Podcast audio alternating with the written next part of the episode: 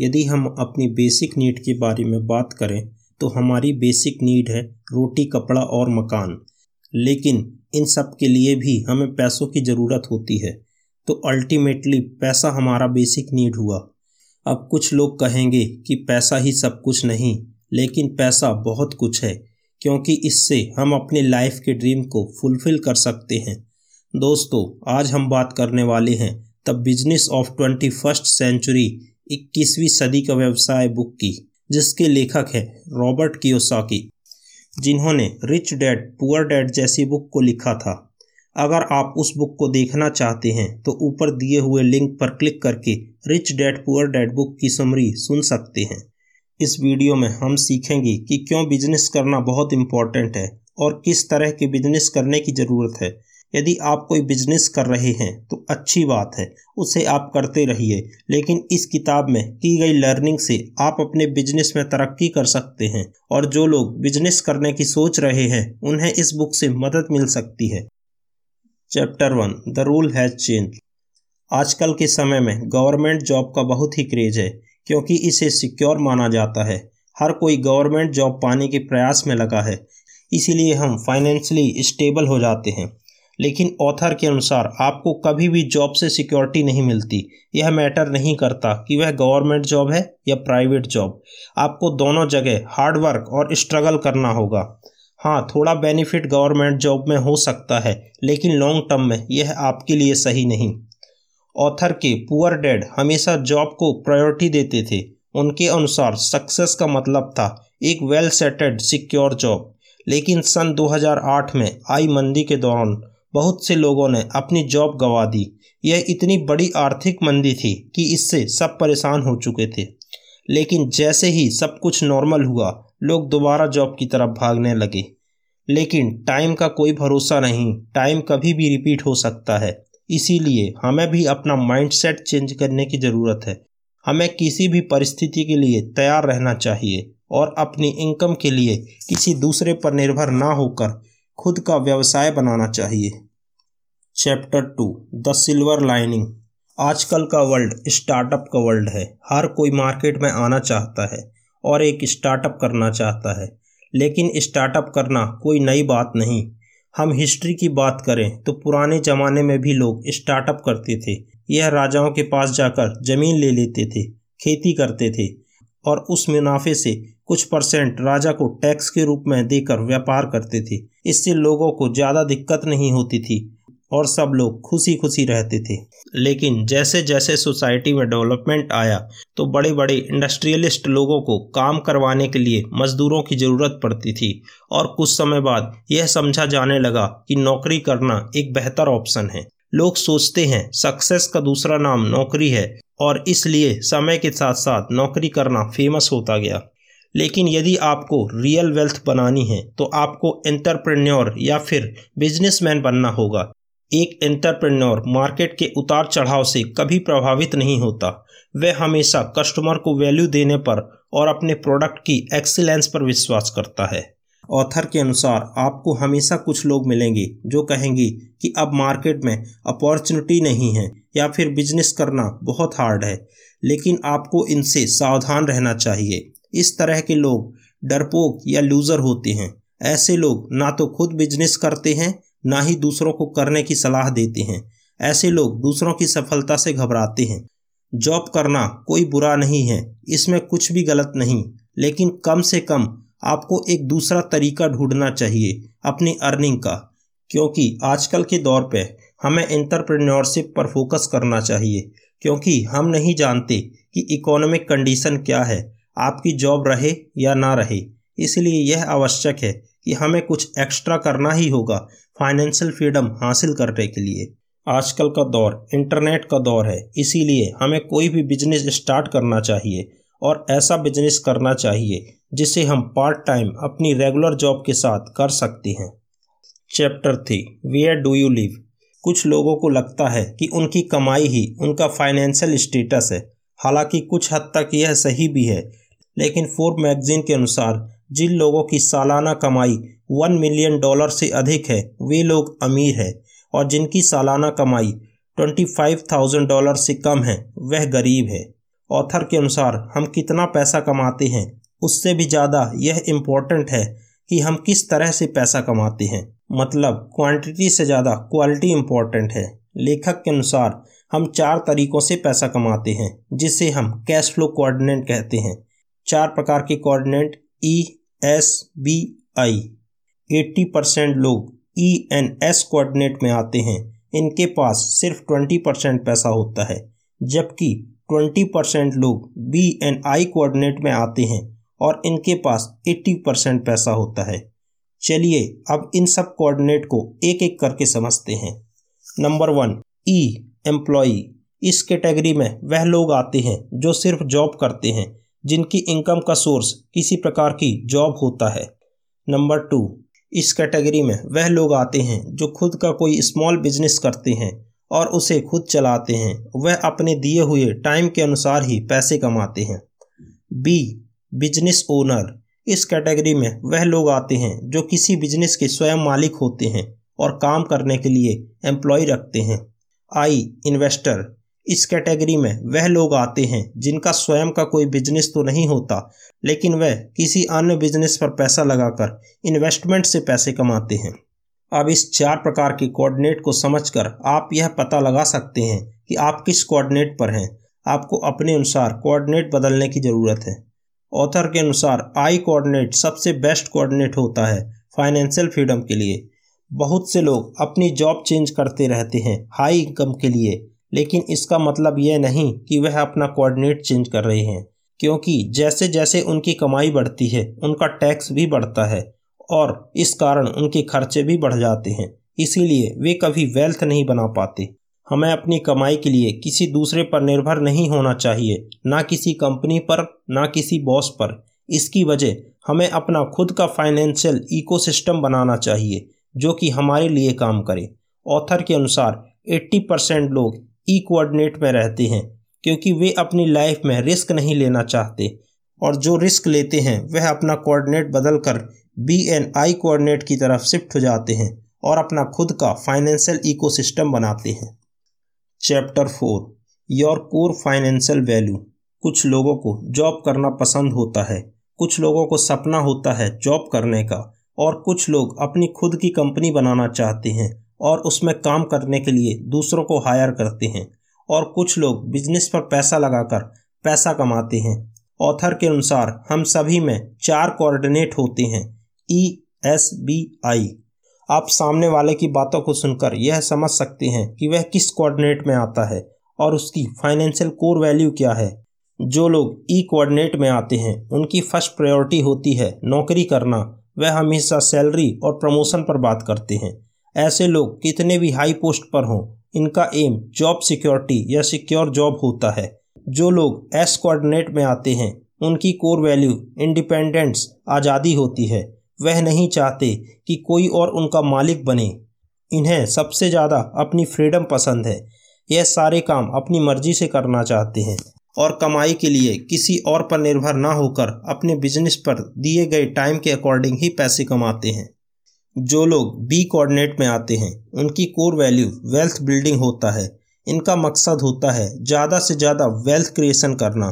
वे अपना काम करवाने के लिए एक्सपर्ट लोगों की टीम बनाते हैं। वे खुद काम का बोझ नहीं लेते, बल्कि वह फ्री होकर अपना काम टीम से करवाते हैं और खुद प्रोडक्टिव आइडिया सोचने पर अपना समय लगाते हैं। जो लोग I कोऑर्डिनेट में आते हैं इनकी कोर वैल्यूज़ फाइनेंशियल फ्रीडम होती है। वह खुद काम करने की बजाय अपने पैसों को काम में लगाते हैं। वे पैसों से पैसा बनाने के कॉन्सेप्ट पर बिलीव करते हैं। इस कैटेगरी के लोग पैसे बचाने से ज़्यादा पैसों को अलग अलग एसेट क्लास में इन्वेस्ट करते हैं, जैसे real estate, share market, commodity. इसीलिए हमें भी बिजनेस क्लास या इन्वेस्टर बनना चाहिए, ताकि हम इन्वेस्टमेंट सीखकर अलग अलग एसेट क्लास में इन्वेस्ट कर सकें। हम जिस इन्वायरमेंट पर रह रहे हैं वहाँ लोग सोचते हैं कि नौकरी ही पैसा कमाने का बेस्ट तरीका है। हम कोई स्टार्टअप, बिजनेस या इन्वेस्टमेंट से डरते हैं और हम सोचते हैं कि सिर्फ पैसे बचाकर हम अमीर बन सकते हैं। इसीलिए यदि आपको फाइनेंशियल फ्रीडम या रियल वेल्थ बनाना है तो आपको सिर्फ अपना कोऑर्डिनेट शिफ्ट करने की ज़रूरत है। Chapter 5, the mindset of entrepreneur. आजकल एक वर्ड बहुत सुनने में आता है एंटरप्रेन्योर, पर एक्चुअल में इसका मतलब क्या है। एंटरप्रेन्योर वह पर्सन होता है जिसके पास एक यूनिक आइडिया होता है और उस आइडिया को सेल कर वह पैसे कमाता है। कुछ लोगों को लगता है कि एंटरप्रेन्योर और बिजनेसमैन एक ही है, लेकिन इन दोनों में अंतर होता है। बिजनेसमैन अपने पुराने तरीकों से बिजनेस करता है, जबकि एक एंटरप्रेन्योर एक न्यू आइडिया पर काम करके उसे बिजनेस में कन्वर्ट कर देता है।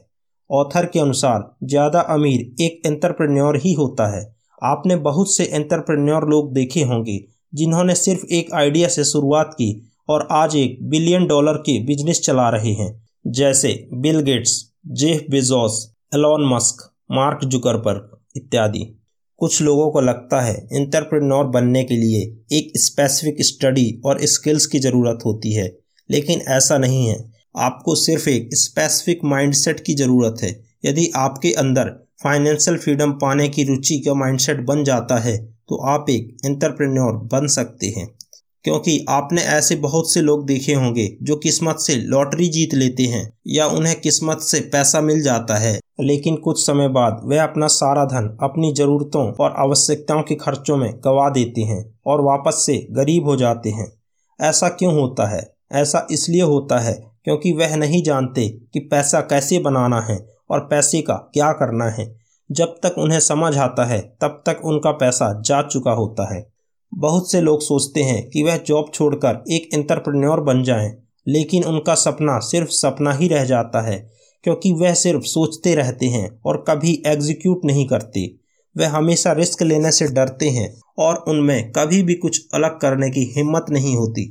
एंटरप्रेन्योर माइंडसेट के लोग रिस्क लेते हैं। उन्हें खुद पर विश्वास होता है कि यदि वह कभी फेल भी हो जाएं तो उन्हें आगे सफलता जरूर मिलेगी। आजकल 21वीं सदी में बिजनेस को स्टार्ट करना पहले जितना मुश्किल नहीं है। आप सिर्फ एक आइडिया से ही अपना स्टार्टअप कर सकते हैं। Chapter 6, it's time to control. बहुत से लोग सोचते हैं रिच बनने के लिए आपको कठिन परिश्रम करना होगा, बिना हार्डवर्क के आप रिच नहीं बन सकते, लेकिन यह पूरी तरह सच नहीं। इसका मतलब यह नहीं कि आपको मेहनत नहीं करनी। इसका मतलब यह है कि आपको मेहनत तो करनी है, लेकिन फोकस और सही डायरेक्शन में।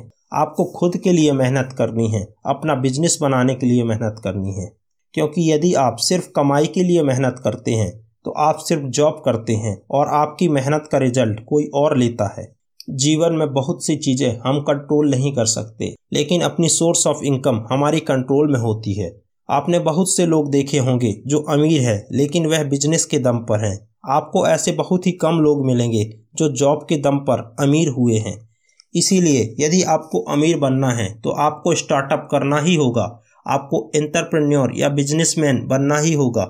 कुछ लोग सोचते हैं किसी कंपनी की फ्रेंचाइजी लेना एक बिजनेस मॉडल है, लेकिन असल में फ्रेंचाइजी मॉडल को लेकर आप किसी और के लिए काम करते हैं और आप सोच रहे हैं कि आपका खुद का बिजनेस है, क्योंकि फ्रेंचाइजी मॉडल में जब आप फ्रेंचाइजी लेते हो तो आप किसी कंपनी को उस कंपनी को फीस पेमेंट करते हो। जब आप सक्सेसफुल बिजनेस रन करते हो तब उस कंपनी का नाम होता है, और यदि आप फ्रेंचाइजी रन करने में फेल हो जाते हो तो वह फ्रेंचाइजी किसी और को ट्रांसफ़र कर दी जाती है। ऑथर के अनुसार फ्रेंचाइजी मॉडल बिजनेस का सबसे वर्स्ट मॉडल है। सबसे बेस्ट तरीका है network marketing. Network marketing wealth बनाने का एक बेस्ट तरीका है। अगले चैप्टर में हम नेटवर्क मार्केटिंग को थोड़ा डिटेल में समझेंगे। Chapter 7, my years in business. जब आपको कोई प्रोडक्ट पसंद आता है या कोई सर्विस या कोई मूवी अच्छी लगती है, तब आप अपने दोस्तों या किसी अन्य पर्सन को रिकमेंड करते हो। इस बात के आपको पैसे नहीं मिलते, लेकिन फिर भी आप दूसरों को इस प्रोडक्ट या सर्विस को रिकमेंड करते हो क्योंकि आप इससे सेटिस्फाइड हो। लेकिन क्या हो जब आपको रिकमेंड करने के लिए पैसे मिलते हों? यही नेटवर्क मार्केटिंग है। कुछ कंपनियां बड़े बड़े सेल्स मार्केटिंग चैनल और सेल्स प्रोफेशनल को हायर नहीं करती। वह सिर्फ अपनी सेल्स का कुछ % रेवेन्यू उन लोगों के साथ शेयर करती हैं जो उनके प्रोडक्ट को सेल करते हैं। इसे आप डायरेक्ट सेलिंग भी कह सकते हैं। फॉर एग्ज़ाम्पल, आपने 100 रुपये का प्रोडक्ट बेचा तो आपको 20% सेल कमीशन दिया जाएगा। जिस प्रकार आजकल आपने एफिलिएट मार्केटिंग के बारे में सुना होगा, एफिलेट मार्केटिंग में जब आप किसी प्रोडक्ट को किसी अन्य लोगों के साथ शेयर करते हो और लोग जैसे ही उस प्रोडक्ट को खरीदते हैं तो उस प्रोडक्ट का कुछ कमीशन आपको मिल जाता है। एफिलेट मार्केटिंग भी नेटवर्क मार्केटिंग का ही एक हिस्सा है। रॉबर्ट बताते हैं उन्होंने कभी नेटवर्क मार्केटिंग से पैसे नहीं कमाए, लेकिन वह नेटवर्क मार्केटिंग के बहुत बड़े फ़ैन हैं। बहुत से सक्सेसफुल बिजनेस आज नेटवर्क मार्केटिंग के कॉन्सेप्ट को अपना रहे हैं और प्रॉफिटेबल बिजनेस में हैं। Chapter 8 it's not about income, it's about asset that generate income. हम सभी ने लोन के बारे में तो सुना ही होगा। जब कभी हम बैंक से लोन लेते हैं तब हम लोन का EMI देते हैं और उसका इंटरेस्ट भी देते हैं, तो लोन हमारे लिए लायबिलिटीज़ बन जाता है क्योंकि हम उसे चुकाने के लिए एक्स्ट्रा पेमेंट करते हैं, और वही लोन बैंक के लिए एसेट बन जाता है क्योंकि बैंक को उस लोन से इंटरेस्ट के रूप में इनकम आती है। अब आप सोचेंगे कि एसेट एंड लायबिलिटीज़ क्या है। एसेट वह है जिससे एक रेगुलर इनकम जनरेट होती है, जबकि लायबिलिटीज़ वह है जो लगातार हमारी जेब से पैसे निकालती है। यदि हम बैंक का एग्जाम्पल लें तो लोन हमारे जेब से अतिरिक्त पैसे निकालता है इंटरेस्ट के रूप में, इसीलिए वह लायबिलिटीज़ हो गया हमारे लिए, और बैंक के लिए वह इनकम जनरेट करता है तो वह बैंक के लिए एसेट हो गया। कुछ लोग एसेट एंड लायबिलिटीज़ में कन्फ्यूज होते हैं। वे सोचते हैं कि महंगी चीज़ें खरीदना ही एसेट है, जैसे कि कार, लग्जरी इत्यादि, बल्कि वह एक लायबिलिटीज़ बन जाता है क्योंकि उसकी कीमत समय के साथ घट जाती है और साथ ही साथ आपके एक्सपेंस भी बढ़ जाते हैं। रॉबर्ट के पुअर डैड हमेशा जॉब करने पर फोकस करते थे, जबकि रिच डैड एसेट बनाने पर जोर देते थे ताकि उस एसेट से रेगुलर इनकम जनरेट हो सके। एसेट बिल्डिंग बहुत ज़रूरी है क्योंकि एसेट आपके लिए हमेशा काम करता है, चाहे आप रेस्ट कर रहे हो या छुट्टी पर हो, वह आपके लिए हमेशा इनकम जनरेट करता रहेगा। वह लाइफ टाइम पैसे कमा कर देगा पैसिव तरीके से। अब आगे हम 8 प्रकार के एसेट के बारे में चर्चा करेंगे। Chapter 9 asset number 1 a real world business education. आजकल के एजुकेशन सिस्टम में एग्ज़ाम में पास होने के लिए ही शिक्षा दी जाती है। इसमें हमें कभी भी ओवरऑल डेवलपमेंट के बारे में नहीं सिखाया जाता, फाइनेंशियल एजुकेशन के बारे में जानकारी नहीं दी जाती। यदि आप 90% लोगों से शेयर मार्केट के बारे में पूछोगे तो उन्हें इस विषय में कुछ नहीं पता। सिर्फ 5% लोगों को ही सही जानकारी होती है और बचे 5% लोगों को इसके विषय में मिसगाइडेंस होता है। ऑथर के अनुसार एजुकेशन 3 टाइप की होती है। Number 1 scholastic education, number 2 professional education, number 3 financial education. Scholastic education, इस तरह के एजुकेशन सिस्टम में हम पढ़ना, लिखना और कुछ सब्जेक्ट के बारे में सीखते हैं। प्रोफेशनल एजुकेशन, इस तरह के एजुकेशन सिस्टम में हमें पैसों के लिए काम करना सिखाया जाता है, या दूसरे शब्दों में कहें तो हमें E&S कोऑर्डिनेट में वर्क करना सिखाया जाता है। फाइनेंशियल एजुकेशन, इस तरह के एजुकेशन सिस्टम में हमें पैसे बनाना सिखाया जाता है ताकि हम पैसों से पैसे कमा सकें और अपने पैसों को काम में लगा सकें। अगर हमें एंटरप्रेन्योर बनना है तब हमें टेक्निकल स्किल्स के अलावा लाइफ स्किल्स की भी ज़रूरत होगी। Chapter 10 asset number 2 profitable part of personal development. Success हर इंसान के लिए अलग अलग होती है और हर एक इंडिविजुअल पर डिपेंड करती है कि उसका सक्सेस का पैमाना क्या है। इसीलिए नेटवर्क मार्केटिंग को सक्सेस का एक अच्छा तरीका माना जाता है। इसमें किसी को जल्दी सक्सेस मिल जाती है और किसी को देर से मिलती है। हर किसी का सक्सेस का पैमाना अलग अलग होता है। ऑथर के अनुसार नेटवर्क मार्केटिंग एक बेस्ट तरीका है रियल वर्ल्ड बिजनेस एजुकेशन का, क्योंकि बचपन से हम में बहुत सी वीकनेस होती हैं और यदि हम उसे डेवलप करना चाहते हैं और अपनी वीकनेस पर काम करके अपनी पीपल स्किल्स, लाइफ स्किल को इम्प्रूव करना चाहते हैं तो नेटवर्क मार्केटिंग में ज्वाइन होना एक बेस्ट तरीका है। Chapter 11 asset number 3 a circle of friends who share your dreams and value. दोस्ती ही एक ऐसा रिश्ता है जिसे हम खुद चुनते हैं, बाकी अदर रिश्ते हम नहीं चुनते, जैसे कि पेरेंट्स या अन्य रिलेशनशिप। अपने दोस्तों को चुनते समय आपको केयरफुल रहना चाहिए क्योंकि फ्रेंडशिप ही डिसाइड करती है कि आपका फ्यूचर कैसा होगा। अगर आपके दोस्त अच्छे हैं तो आप लकी है, क्योंकि यदि आपके दोस्त आपके जैसे हैं तो आपकी फाइनेंशियल जर्नी आसान हो जाती है और आप अपने दोस्तों को अपने गोल्स भी आसानी से समझा सकते हैं और वह भी आपके गोल्स एंड जर्नी की रिस्पेक्ट करते हैं, क्योंकि आपकी मोरल वैल्यू आपके फ्रेंड्स की मोरल वैल्यू से मैच करती है। और यदि आपके फ्रेंड्स के और आपके गोल्स एक जैसे हैं तो आप एक दूसरे से सीखते हैं। इसीलिए किसी ने कहा है कि तुम मुझे अपने दोस्त दिखा दो और मैं तुम्हें तुम्हारा फ्यूचर दिखा दूंगा। जब आपके फ्रेंड्स आपके गोल्स एंड वैल्यू को समझते हैं तब आपका टॉपिक ऑफ डिस्कशन हमेशा फाइनेंस होता है। तब आप नई नई चीज़ों को सीखते हो और जब कभी आप अपने गोल्स से डिस्ट्रैक्ट होते हो तब आपके फ्रेंड्स आपकी मदद करते हैं और आप उनकी। आपने ऐसे बहुत से लोगों को देखा होगा जो अमीर हैं और वह हमेशा अपना टाइम उन लोगों के साथ गुजारना पसंद करते हैं जिनके गोल्स एंड वैल्यू मैच करते हैं।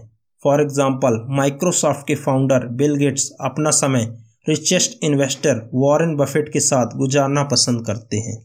Chapter 12, asset number 4, the power of your own network.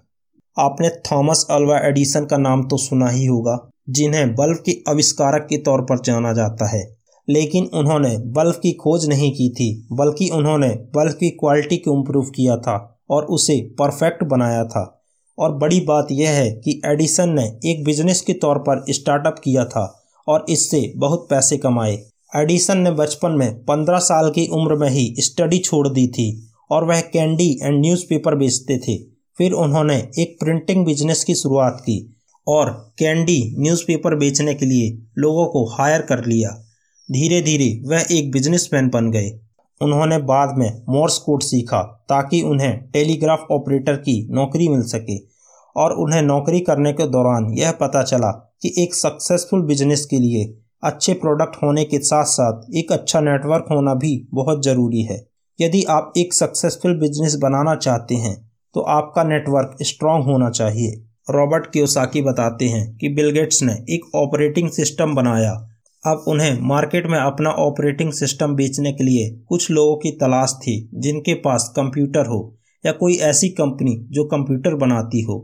और इस नेटवर्क की वजह से ही बिल गेट्स आज दुनिया भर में माइक्रोसॉफ्ट का नाम बना सके। ताकत प्रोडक्ट में नहीं बल्कि नेटवर्क में होती है। अगर आपका प्रोडक्ट अच्छा है तो आप इसे 1000 लोगों तक ही बेच सकते हो और यदि आपका नेटवर्क अच्छा है तो आप इसे लाख व करोड़ लोगों तक बेच सकते हो। नेटवर्किंग का उदाहरण आजकल की franchise model network marketing model है। रिच लोग हमेशा नेटवर्किंग की ताकत को समझते हैं। Chapter 13, asset number 5, a duplicable fully scalable business. Network marketing का मतलब सिर्फ प्रोडक्ट बेचना नहीं, बल्कि आप एक इंफॉर्मेशन को कितने लोगों तक शेयर करते हो और आप लोगों से कैसे कनेक्ट होते हो। एक अच्छा नेटवर्क मार्केटर सिर्फ अपनी सक्सेस के बारे में नहीं सोचता, बल्कि वह नीचे काम करने वाले लोगों की सक्सेस के बारे में भी सोचता है। नेटवर्क मार्केटिंग एंड सेल्स में थोड़ा डिफरेंस होता है। जैसे सेल्स में आप सेम परफॉर्मेंस को नेक्स्ट मंथ रिपीट नहीं कर सकते, मतलब जितनी सेल्स आपकी इस मंथ हुई जरूरी नहीं कि उतनी ही सेल्स आपको नेक्स्ट मंथ में हो। लेकिन नेटवर्क मार्केटिंग में आपने जितने लोगों का नेटवर्क इस मंथ बनाया है वह हमेशा आपके साथ लाइफ टाइम रहेगा और इससे आपकी परफॉर्मेंस भी बढ़ती रहेगी। रॉबर्ट बताते हैं कि हेनरी फोर्ड ने एक ऐसा बिजनेस मॉडल क्रिएट किया जिसमें कॉमन मैन भी अपना एफर्ट और टाइम लगा सकता था। रॉबर्ट बताते हैं कि हेनरी फोर्ड ने एक ऐसा बिजनेस मॉडल क्रिएट किया जिससे कॉमन मैन भी अपना एफर्ट और टाइम लगा सके उस प्रोडक्ट को बनाने में। वे चाहते तो अपनी कार के लिए टैलेंटेड क्राफ्टमैन रख सकते थे और उनसे कार बनवा सकते थे, लेकिन उन्होंने ऐसा ना करके एक ऐसा मॉडल बनाया जिसे आम इंसान भी सहयोग कर सके। बहुत ही कम एंटरप्रेन्योर यह जानते हैं कि कैसे एक छोटे से बिजनेस को एक बड़े ब्रांड में कन्वर्ट किया जा सकता है, जिनमें भी डायरेक्ट पार्टिसिपेशन ना करके, मतलब खुद इन्वॉल्व ना होकर अपने टास्क को दूसरे लोगों को दे देता है और लोग उनके लिए काम करते हैं और वह एक टीम बनाकर नेटवर्किंग का बेनिफिट लेता है। रॉबर्ट बताते हैं कि मैकडोनल्ड्स की सफलता के पीछे रे क्रॉक ही थे। उन्होंने किसी एक्सपर्ट रेस्टोरेंट की हेल्प ना लेकर एक ऐसा सिस्टम बनाया जिससे कोई भी व्यक्ति आसानी से रेस्टोरेंट चला सकता था और यही मैकडोनल्ड्स की सफलता का राज है। मैकडॉनल्ड्स की फ्रेंचाइजी चलाने के लिए आपको कोई स्किल्स या रेस्टोरेंट चलाने में माहिर होने की ज़रूरत नहीं, बल्कि मैकडॉनल्ड्स खुद एक सिस्टम बनाकर देता है जिससे कोई भी व्यक्ति मैकडॉनल्ड्स का बिजनेस चला सकता है। बहुत सी बड़ी कंपनियां इस चीज़ को अपनाती हैं। वे एक ऐसा सिस्टम बनाते हैं जिससे एक कॉमन मैन भी चला सकता है। वह खुद तो सक्सेसफुल होता है और साथ के साथ कंपनी भी सक्सेसफुल होती है। यही पावर है नेटवर्क मार्केटिंग का। Chapter asset number 6 incompatible leadership skills. अगर आप किसी की हेल्प करना चाहते हो, लोगों की प्रॉब्लम को सॉल्व करना और आप लोगों को ग्रो होते देखना चाहते हो, इसका मतलब है आप में लीडरशिप स्किल्स है। लीडरशिप वह पावर है जो सभी को एक साथ काम में लगाकर एक बिजनेस को अच्छा बना सकता है। आपने जितनी भी बड़ी बड़ी कंपनियों का नाम सुना होगा, उनकी वजह है उनमें काम करने वाले लीडर्स। जिन कंपनियों के पास अच्छे लीडर्स होते हैं, पैसा अपने आप आता है। लेखक के अनुसार कंपनियां स्ट्रगल इसलिए करती हैं क्योंकि उनके लीडर्स अपने विजन्स और गोल्स को एम्प्लॉय से शेयर नहीं करते। उसकी कम्युनिकेशन स्किल्स अच्छी होती है, इसीलिए वह अपना गोल्स एंड विजन एम्प्लॉय के साथ शेयर कर पाता है। ज़्यादातर एस कोऑर्डिनेट के लोग बी कोऑर्डिनेट में, मतलब सेल्फ एम्प्लॉयड कैटेगरी के लोग बिजनेस क्लास में इसलिए नहीं आ पाते क्योंकि उनमें लीडरशिप की कमी होती है, क्योंकि लीडर्स कंपटीशन से ज़्यादा कोलैप्स पर विश्वास रखते हैं। लीडरशिप के 4 एलिमेंट होते हैं। Number 1 mental, number 2 physical, number 3 emotional, number 4 spiritual. यदि आप इन 4 एलिमेंट को कंट्रोल नहीं कर सकते तो आप एक अच्छे लीडर्स नहीं बन सकते। Chapter 15 asset number 7 a mechanism for genuine wealth creation. अक्सर लोग मनी एंड वेल्थ में कंफ्यूज रहते हैं। वह सोचते हैं कि यह दोनों एक ही है, लेकिन इन दोनों में अंतर है। मनी आपके इनकम के बारे में बताता है, जबकि वेल्थ आपके ओवरऑल एसेट के बारे में बताती है। रिच पीपल हमेशा अपने वेल्थ बनाने के लिए वर्क करते हैं। वह हमेशा एसेट बनाते हैं, ना कि सिर्फ अपने इनकम पर काम करते हैं। राइटर के अनुसार 4 तरीके हैं फाइनेंशियल फ्रीडम पाने के। नंबर 1 बिल्ड बिजनेस, मतलब आपको खुद का बिजनेस बनाना चाहिए और उसे ग्रो करने के लिए टाइम देना चाहिए। नंबर 2 री इन्वेस्ट इन बिजनेस, आपको अपने बिजनेस का प्रॉफिट दोबारा बिजनेस में ही इन्वेस्ट करना चाहिए। आपको पैसे से पैसा बनाना है और यह नियम को फॉलो करना चाहिए। Number 3 invest in real estate, यदि हम अपने एक्स्ट्रा मनी को रियल इस्टेट में इन्वेस्ट करें तो यह भी हमारे लिए अच्छा है। Number 4 let your asset buy your luxury, luxury का मतलब सिर्फ यह नहीं कि महंगी चीज़ें खरीद लें, बल्कि यह है कि उस लग्जरी को आप कितना एंजॉय कर पाते हैं। इसीलिए आप अपनी लग्जरी को अपनी इनकम से नहीं, बल्कि पैसिव इनकम से खरीदें। इसीलिए आदर्श तरीका यही है कि आप अपनी इनकम में से एसेट बनाएं और उस एसेट से आने वाली इनकम से लग्जरी लाइफ एंजॉय करें। Chapter 16 asset number 8 a big dream and the capacity to live them. सपने देखना और सपनों को पूरा करना, यह दो अलग अलग बातें हैं।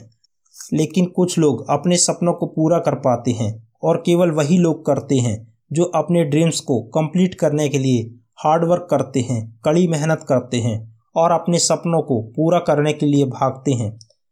रिच डैड हमेशा यह सिखाते हैं कि हमें कभी यह नहीं सोचना चाहिए कि हम अपने सपनों को पूरा नहीं कर सकते, बल्कि हमें यह सोचना चाहिए कि हमें अपने सपनों को कैसे पूरा करना है और फिर उसके लिए कैसे काम करना है।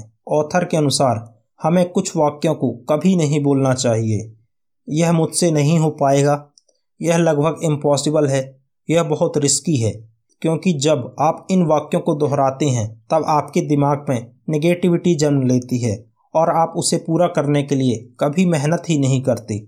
ऑथर के अनुसार 5 प्रकार के सपने देखने वाले लोग होते हैं। Number 1 those who dreams in the past, ऐसे लोग जो हमेशा पास्ट में की गई अचीवमेंट की बातें करते हैं। Number 2 those who dreams only small, ऐसे लोग हमेशा छोटे सपनों में ही संतुष्ट हो जाते हैं। वह कभी बड़े सपने नहीं देखते क्योंकि वे रिस्क लेने से घबराते हैं। ऐसे लोग सबसे खतरनाक होते हैं क्योंकि ये ना तो खुद बड़ा सोचते हैं, ना ही दूसरों को इनकरेज करते हैं।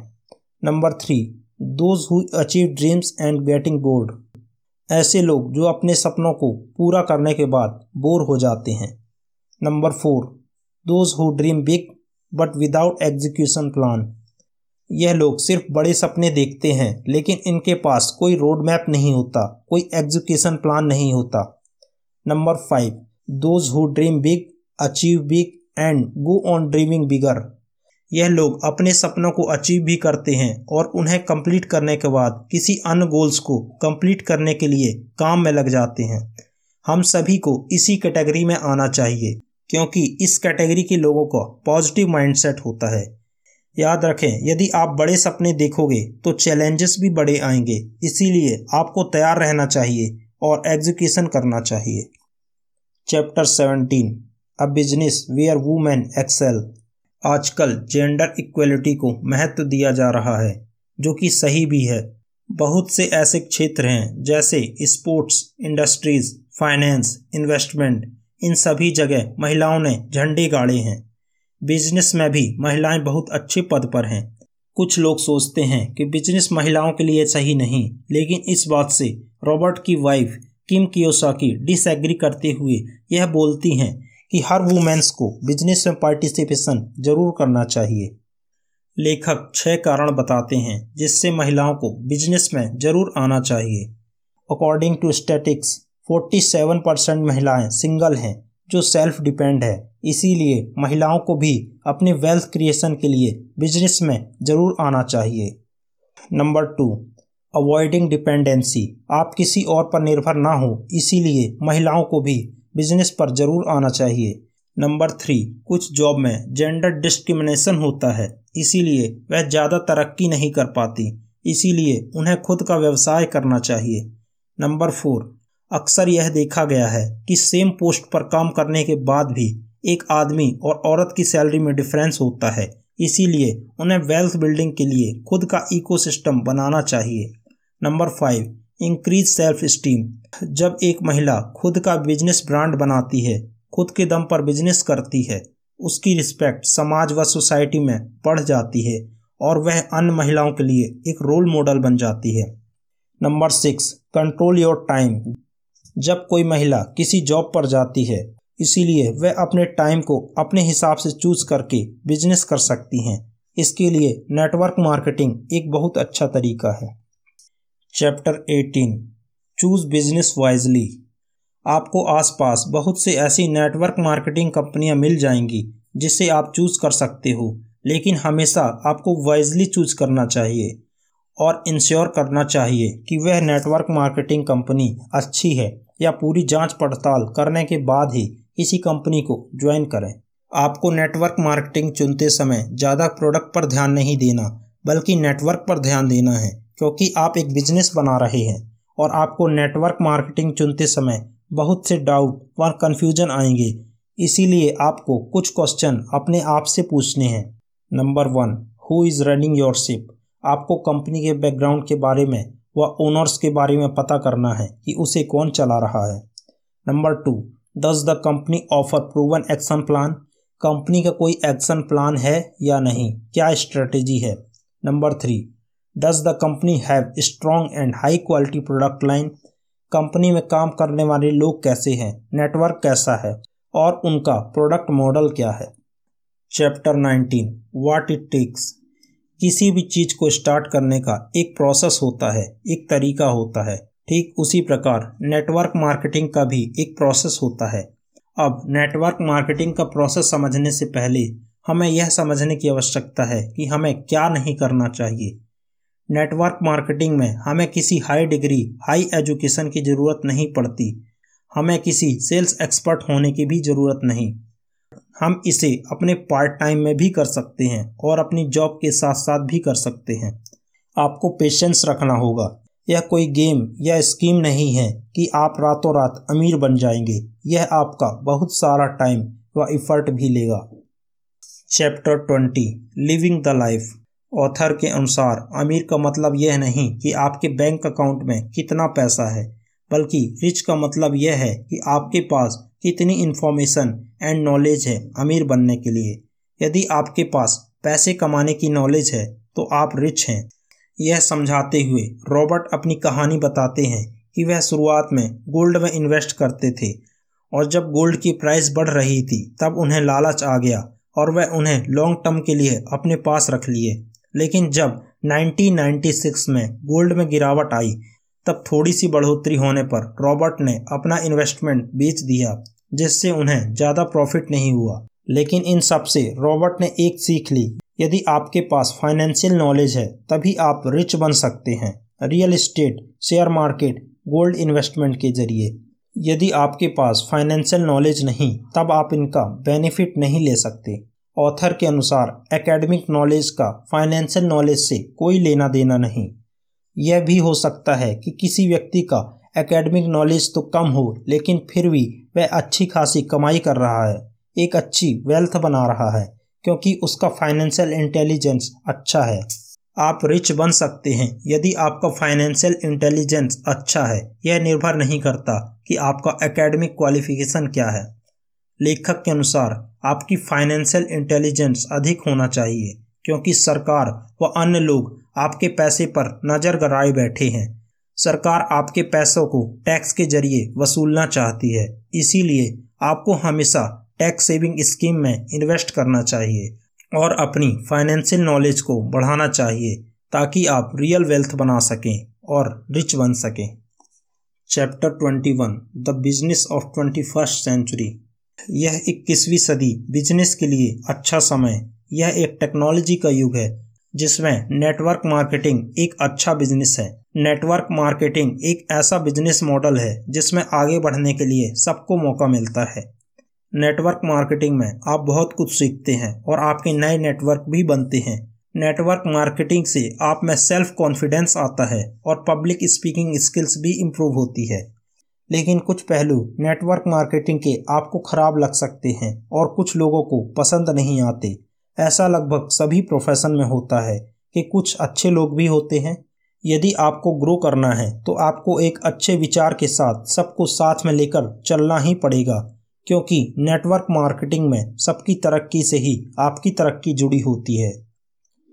Thanks for watching this video.